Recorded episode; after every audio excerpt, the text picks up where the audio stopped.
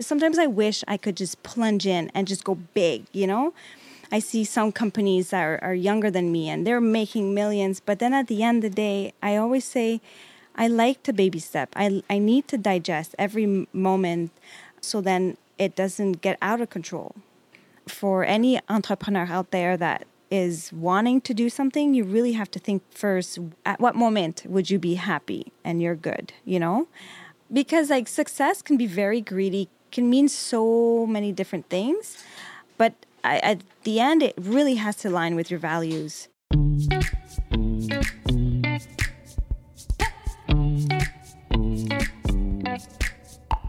Welcome to Here's How It's Done, brought to you by the Women's Enterprise Center of Manitoba, the go to place for women looking to start or expand their businesses.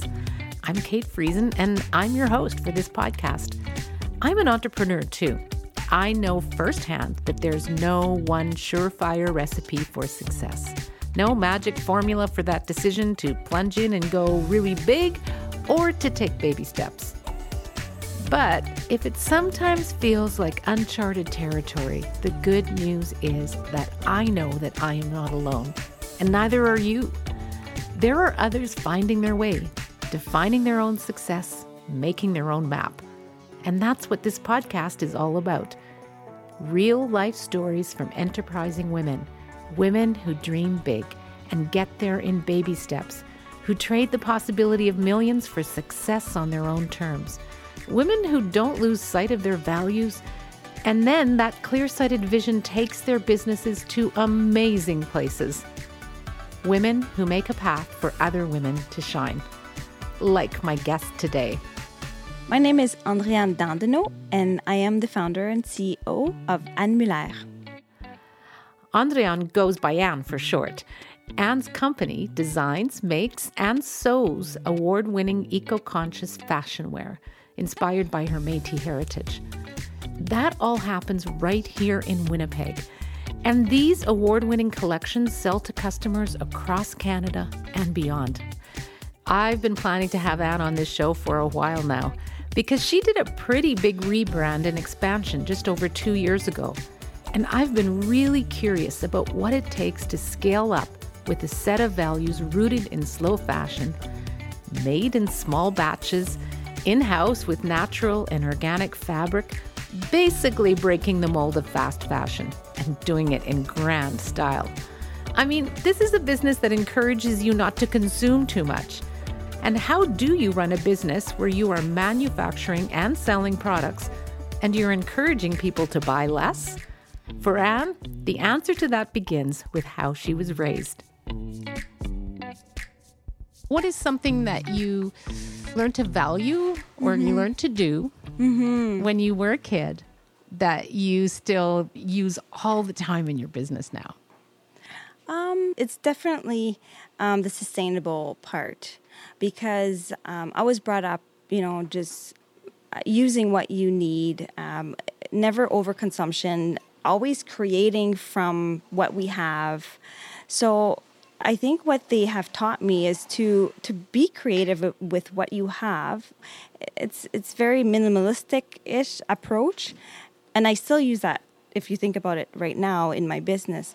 But uh, I guess you can link it to my culture too, the Métis, where we were brought up very um, humble uh, about the planet and and very conscious about what we put on this planet we did a lot of outdoors activities, uh, camping, and and you know sharing meals, music. It was just this whole culture of of creation, but yet uh, respect. So I think those teachings um, I definitely brought to my company and and also share with my employees. That's how we we hire. We we try to find the same values uh, in the employees, so then we can grow as a team. And your values are really clearly posted on your website too. So you share them with your customers mm-hmm. as well. I found that really striking because you've just covered almost all of them in what you just said about how you grew up, mm-hmm. your heritage, a do it yourself innovation, planetary health and well being. And the one you have right at the top is all people. Tell me a little bit more about that. We nurture collective displacement, helping people find their place in the world. Mm-hmm. And that's all about inclusivity too. Um, I, you know, we believe that you can't be inclusive without sustainable. It goes hand in hand.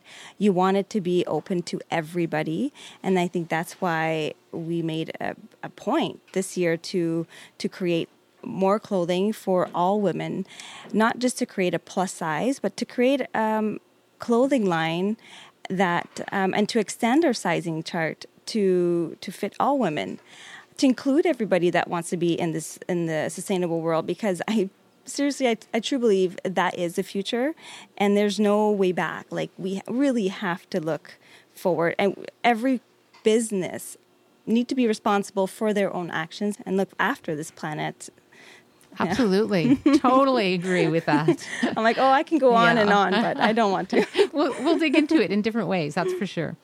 Before we dig in any further, let's go back to where the business started. Anne has been designing and sewing clothing since she was 14. So it wasn't surprising that she went off to one of Canada's top design schools in Montreal. But she came back to Winnipeg to start her very first business in 2005 as a sole proprietor.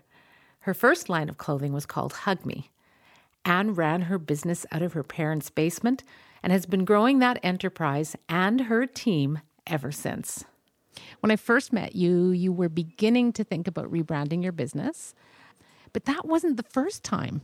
You've gone through quite a few business names, and, and there's a little bit of a story with each one of those shifts. Yeah, like at the beginning, I didn't know what it would be. I, I saw myself as an artist and creator, and to be honest, I, I baby stepped all of it, and so uh, and I'm I'm okay with that because I was able to digest every part of the journey. But uh, the beginning, it was with me and my sister. She was helping me a lot, so it was called MGN and then we started uh, getting and MJ's your sister. MJ's my yeah, sister. Yeah. Sorry, yeah, my twin sister. You know, she's a huge part of my life. Uh, she's my soulmate. So it's just to have her name with mine, and you know, we had fun just creating things. She would do my design, my posters, and help me out. But then, you know, it's always about uh, stores. They wanted to kind of carry my, my clothing. So uh, they had a hard time with the MJN and they would say it differently. So I said to my parents, hmm, I think I need a different name, but I want something French. And so we did some research and and it was so interesting because at that time they said, Why don't you use your name? I was like, No, no, no, no. Uh, it's too hard to say. Plus, I don't want to be in the spotlight. No. And people see me, I'm a very humble designer. I don't like to be in the spotlight. Um, my success is not just because of me, it's because of people surrounded me and my family, huge, you know, help. So we came out with Voila par Andréanne. Um, that worked out for a little bit, but then, you know, I grow. I start realizing I had such a hard time connecting with Voila. I had a hard time designing for Voila. I think that's the biggest part. I wanted to, to be more the avant garde designer. I, I did couture pieces and I just didn't see it meshing with Voila because it couldn't tell my story the way I wanted it to say. I think at that point I had to be okay using my name. Um, but it's so interesting. Sometimes it's just a self esteem thing because I was scared. Uh, every time you put out a collection, it's it's you know it's very scary how people will react, how people will like it. If it doesn't sell, it really is hard. It's almost so I was trying to hide behind my label because I didn't know if I was a good designer or not. And after a while I realized no you have to know that you're great you're you're good and be proud of your name and your heritage. And you are proud of it because you incorporate it in your collection. So why not use the name that tells the story?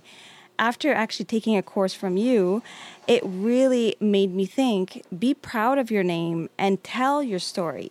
That's definitely something I would say to new entrepreneurs or to people thinking of, of starting a business is the key is to really look at yourself and, and where you've come from and tell your story because it's unique. Nobody can steal that from you, and you're the only one that can um, tell it to the world and be unique, you know, mm. and stand out. Like how important the name of your business becomes then because you felt like it was like this like you just talked about a two-way street. Like you were growing mm-hmm. and you were hesitant to like really own the name. On the other hand, when you called it that name, it cramped your style. Like, wow. So mm. like picking that name is a big deal. Oh yeah. Sometimes I think about wow, we we had three name change and that's okay because I've grown through that. Innovative, my, my brand. You know, I, I felt I couldn't connect with Voila as much as I wanted to. So I said the next name I choose, I really it has to be the end, and that's that's it. I think it was actually our marketing helper at that time. His name is Dave Maddock, and he told me, Anne Mulaire, why don't you use your middle name? And I said, oh, genius. And I felt comfortable because it's not my full name. Um, but it was part of my name and i felt like yes it could be a persona it could be we can i could re-relate to her we can create this character um, and uh, yeah so anne mulaire is kind of like your avatar yeah i guess so you can say that yeah that's cool yeah i guess in this new age of technology there's someone else who's linked with the name, though, isn't there? My yeah, my ancestor. So sh- her name is Catherine Mulaire. You know, the whole collection is based on my heritage and and mostly her spirit. So I just felt like, oh, it just made sense, and it's definitely something we can grow and express our values to. So tell me how your business has changed, not just with the name, but how you've grown into that name. We uh, we rebranded just before COVID. Great timing. so we didn't know that, but we didn't have enough time to kind of travel the province and the country to, to kind of tell the people about our name change because we used to do a lot of trade shows. You know, we did as much as we could um, online. And actually, well, it's after having the course with you, Kate, about telling your story. I knew I had to tell my story. I just didn't know how because I'm such a behind the scene kind of girl. Um, I had to learn how to do that, and and also I had to understand the importance of telling people what we're all about and what we do. So that was a big part of the 2019 rebranding and ongoing today too. Um, and then I had I have my partner Jody, um, and she's just content guru, and so she sees what I do and she sees our story, and so she's able to put that in writing. And I love our duo because I'm the creator. I have. Uh, all the, um, the visions and I do things with my hands and my you know creativity and she can put it out in the world. So over the years we were able to baby step tell our story a bit more and more and more. And um, we uh, started creating a community, which I never had before. And I think that's super important too, because then you have people following you, people respecting you, and also saying, hey, I have the same values too, and uh, I love what you do. And they want to be a part of the bus. And so mm. I feel like uh, I love the ride. We're always trying to be better, do better, and so anybody that wants to be on the bus, then please go come on the ride. Okay, I want to hear about the back of the bus right now, yeah. or like the behind the scenes, because right now we're sitting in an office looking out onto the, that, that's the Red River, yeah. right? Mm-hmm. The Red Rivers. Mm-hmm. How beautiful is that? Yeah. Off of Osborne. But behind me and behind this little wall, there's a lot of activity. What's in between us here in the office and that shop in the front is super significant. Yeah, the little buzzer. Yeah. yeah. Can you talk a little bit about what's there and how things are run and how that weaves in with the values that we've just been talking about? So we're sitting um, beside the manufacturer. Um, which is so it's so cool because it's actually woman led. I'm super proud of that. It feels good to be able to to come to work and know that everything you've created and put into people's hand is made by these wonderful women that puts um, you know heart and soul in, in sewing all the, these pieces all the way to also getting our fabric knitted in canada too. It was always a dream of mine to keep production in winnipeg because i'm like why not? Um, and i've always wanted to keep jobs here create jobs. And i follow you on, on social media and there was a post about a particular role that was really significant that you had a woman in, and I believe it was the cutter. Mm-hmm. Our cutter is a woman, and usually cutting fabric, um, it's men. I've never met a woman cutter until um, we met Sarah, and she said, "Yeah, I used to do that in Colombia." And so I said, Really? Okay, well. And she said, Well, I haven't done it for so long because she came here and started working and did not get a cutting job, but got, got a sewer job. So I said, No, no, you're going to come and, and, start cutting with us. The smile on her face, um, the fact that I, I, trusted her doing what she used to do, I, I love that. And I, I love the fact that we can be independent and we can support each other. And I love the fact that we can also, as individual women, we can actually inspire ourselves or each other and say this can be my career and i'm super proud and the fact that the whole team know that we're women led they're like power to the woman you know and i just feel it's it's just empowering especially because manufacturing fashion uh, there's so many careers out there that is men led and so um, it's hard for women to speak up or to be viewed high. Um, I know I've always and still have trouble sometimes negotiating because I'm a woman or running my company because I'm a woman. I'll always have men that will come talk me down and, and things like that. And we all have to build a stronger backbone. And it's, it's sad to, to think of that, but. Uh, you know, we are resilient, so. Yeah. and it's amazing to walk through there and actually see the clothes being made mm-hmm. as opposed to going to the mall and picking up a shirt for mm-hmm. five bucks. Yeah. Tell me about the challenges of expanding in this particular way, in a mm-hmm. way that I guess is called slow fashion. Yeah. And the, the mm-hmm. thread that runs through it are those values that you mentioned. So, mm-hmm. what are the challenges business wise in doing that? Mm-hmm. Well, with COVID, I had to pivot because I had to make a decision. Do we continue with this uh, big production? Because when I was doing trade shows across Canada, we had to produce a lot, and then we would go to these trade shows to sell off the rack. But we didn't know what would actually sell. I had an idea. I would come back in December with all these boxes of clothes and then try to sell that again and it was exhausting doing these trade shows. So with COVID hit, it really gave us a, a break. So we started doing just in time because we would get orders, and I thought, well, we're going to cut it. Okay, cut, cut. And personally, with the shortage of um, fabric, because our yarn comes from China, but then gets knitted and dyed in Toronto or outside of Toronto. So our knitter was having a hard time getting the yarn in in order to knit our fabric. So the just in time came just in time because I could only cut what we were selling. We would keep our fabric as long as possible, so I was able to fulfill orders. So, what does it mean to buy something just in time? like 90% of our products are just in time. Um, you'll see Zoya, she ha- she's cutting. So she is doing all the orders that has just came in from last week and this weekend.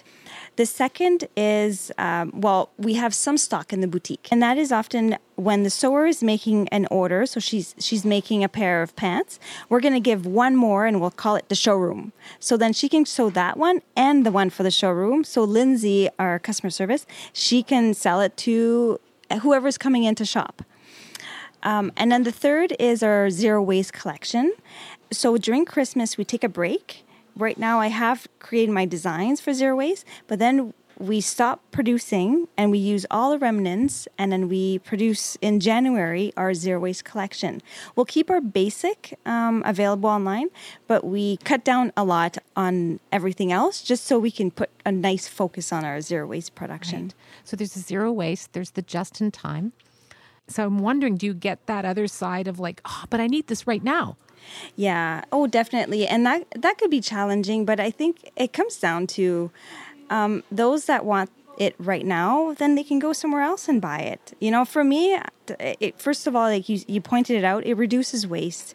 We can offer customization, which is something for me, slow fashion, because you get something fit for you, which means you'll wear it more often, which means you're going to love it, versus just something off the rack and you're thinking, yeah, I think I think it fits. I'm not sure. We'll see. But then you never wear it, and then it gets put in a in a bag. I do believe like this is the future, and actually we have to create a circular economy, a circular fashion economy because it's already almost too late. Like we really have to think of the future and producing less and just producing what people need you know, I think every company should really look at their own model and see, okay, how can I produce less or how can I f- find a way to help this planet? You know, if everybody did a little bit, then customers will re- realize, yeah, we don't need instant gratification. Um, it's like bringing back the old days where you went to your tailor and then they had this cute little fashion show in front of you and you said, Oh, I think I like this. And then they would measure you and, and you would pick your fabric. Like that's what I want to bring back because that was slow fashion. Mm-hmm. I'm going to ask you now to take the other side of that coin and tell us about some of the challenges. This is amazing.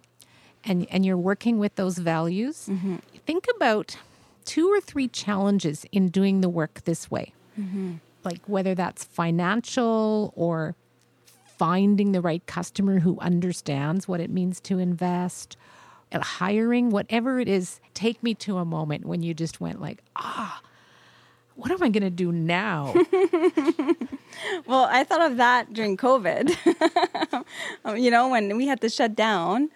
Um, but then we started doing masks and, uh, but, um, to be sustainable, it's often not profitable because to do my zero waste collection, it takes a lot of time.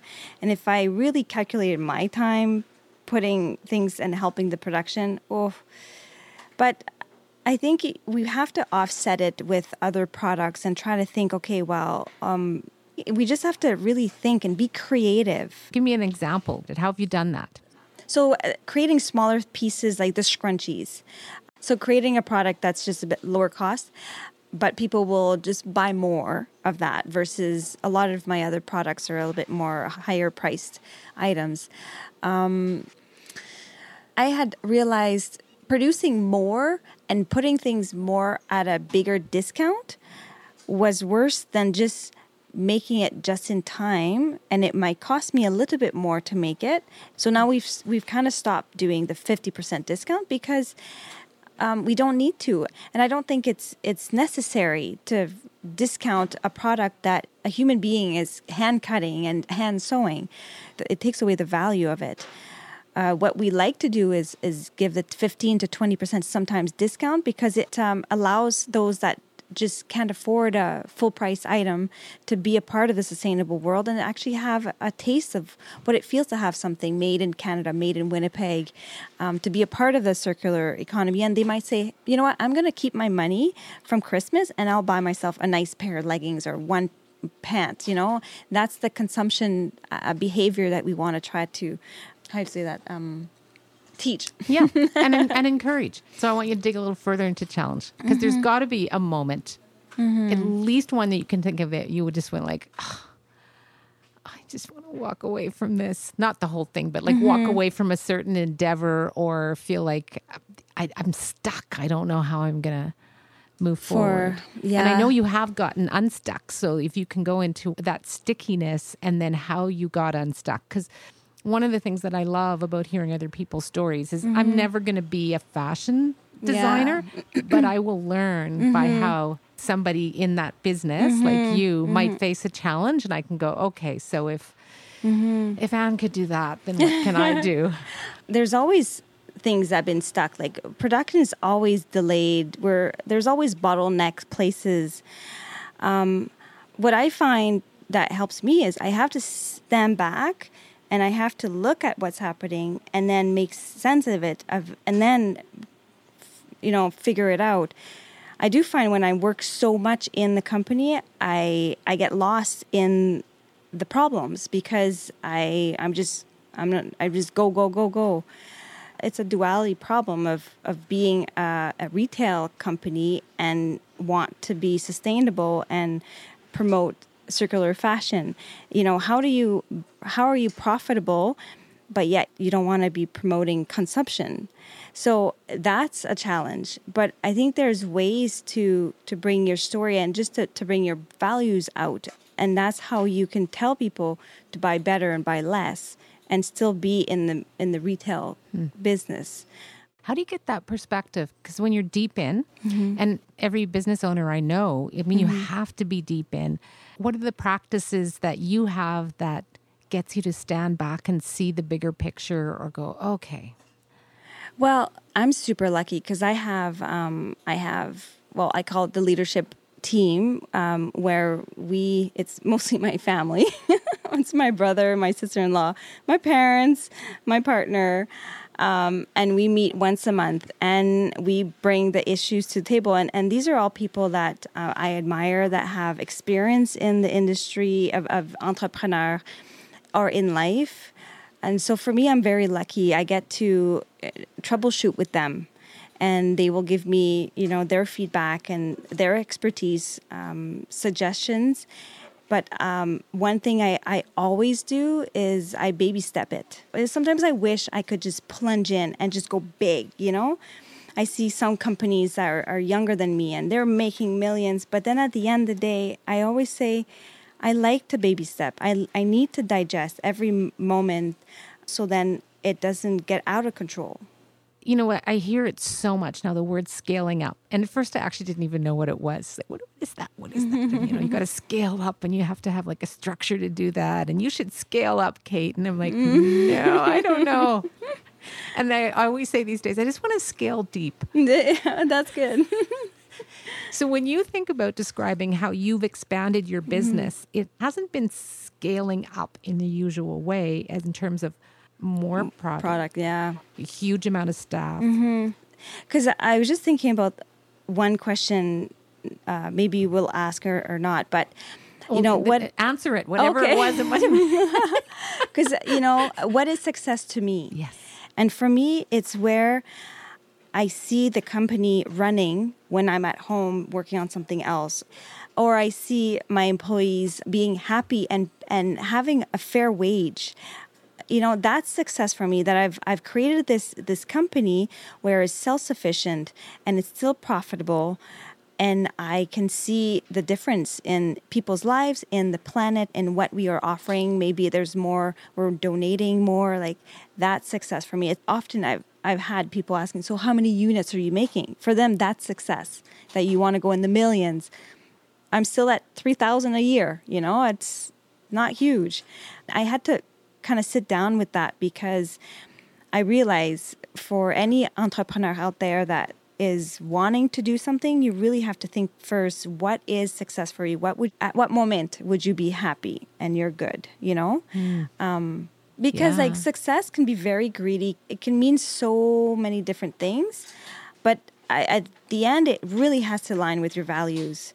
And if I want to be millionaire with like a big, huge mansion, I would have to think, Anne, is that really you? Is that really what you want? Or is that what people are telling you you should have because that's what success is, you know, in, in the world?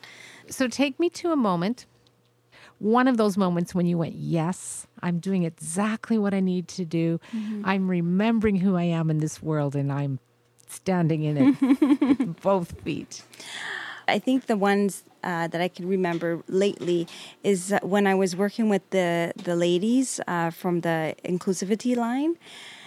Around COVID time, um, I needed more from this brand. It needs to stand for something, and it, we need to, you know, open the, our arms to everybody. And I know I had already started doing a lot of customized um, clothing for plus ladies. And so I said, no, we have to revise our, our sizing chart.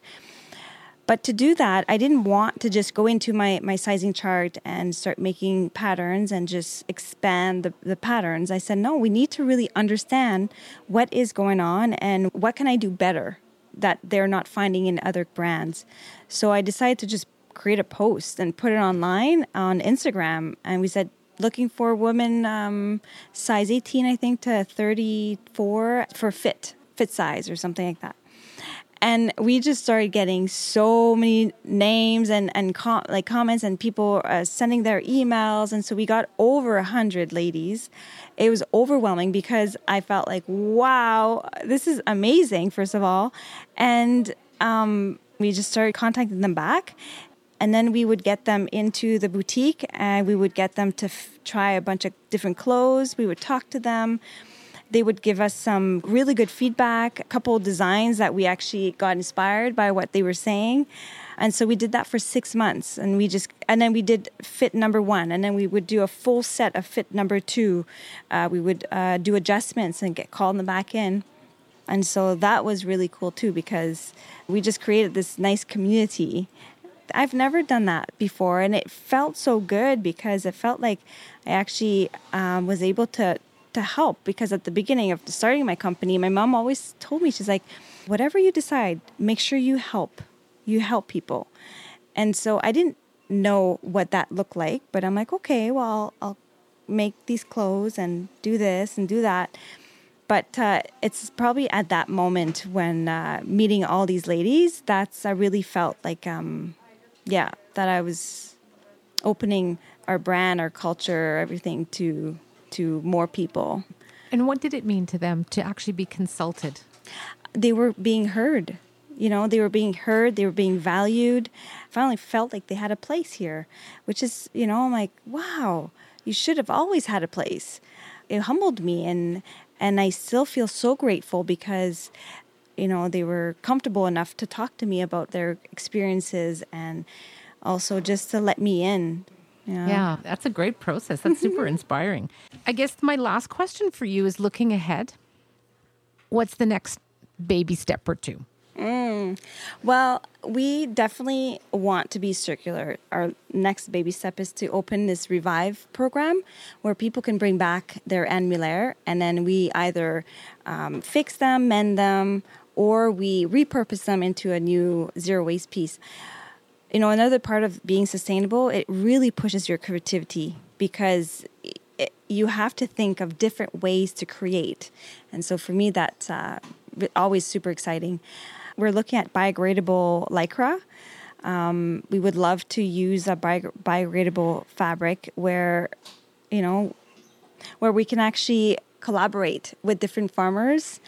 Yeah, the movement is definitely how can you be more sustainable, um, and at the same time, we have to stay innovative in order to stay profitable. Definitely, some really inspiring circular fashion ideas. What's the biggest surprise in the last year or two? Okay, besides COVID. what was what was another kind of big surprise? Either like a whoa or a amazing. Um, you know what? To be honest, it's uh, definitely the support of the community. You know, like before COVID, oh my goodness, it was hard to be in competition with all the other companies, of box stores, and everything else. You know, um, and definitely after COVID, like it's almost like it gave perspective to the community, to people around us, to say, you know, you have your neighbor right here. Let's let's support them, and to think about your your own country economy. So that definitely uh, surprised me because I've always wanted that. You know, for 17 years, always say, "Hey, we're here, hello," and then finally they see us and they see everybody else that's local. It feels good and um, I hope it continues like that. I hope that people don't um, mm. forget about us, but um, we're here for our own local economy, so. I hope that people remember. Yeah. Thank you. Thank you so much for taking oh, time out of like, and I know we're coming up to Christmas. I'm sure it's crazy busy, but thank you so much. Oh, you're welcome. Thank you, Kate.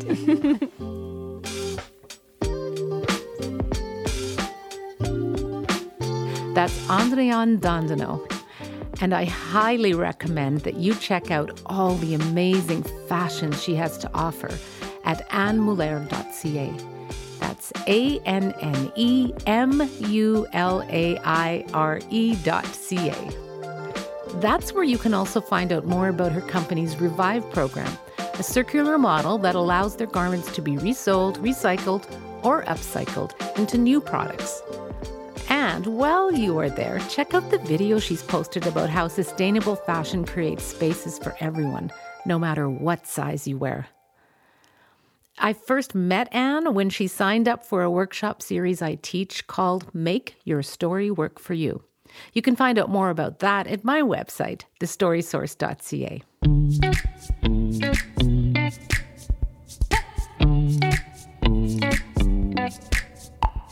That's all for this edition of Here's How It's Done, brought to you by the Women's Enterprise Center of Manitoba. And if this podcast got you interested in starting or growing your own business, head over to wecm.ca to find out more about the Women's Enterprise Center's business plan course and a lot of other ways that the center can help you succeed in business. You can subscribe to Here's How It's Done through your favorite podcast app. If you are interested in businesses that are built on the slow movement, I recommend the episode called Dishing on Food and Family Business. It's from season one about slow food at Adagio Acres. And from this season, you could check out Saying Yes to Joy. Find out more about the slow flower movement at Masagana Flower Farm and Studio. Theme music for this podcast is by Peter McIsaac. Additional music written and recorded by Charlotte Friesen. This episode was mastered by Madeline Roger and produced by me. Until next time, I'm Kate Friesen. Thank you so much for listening.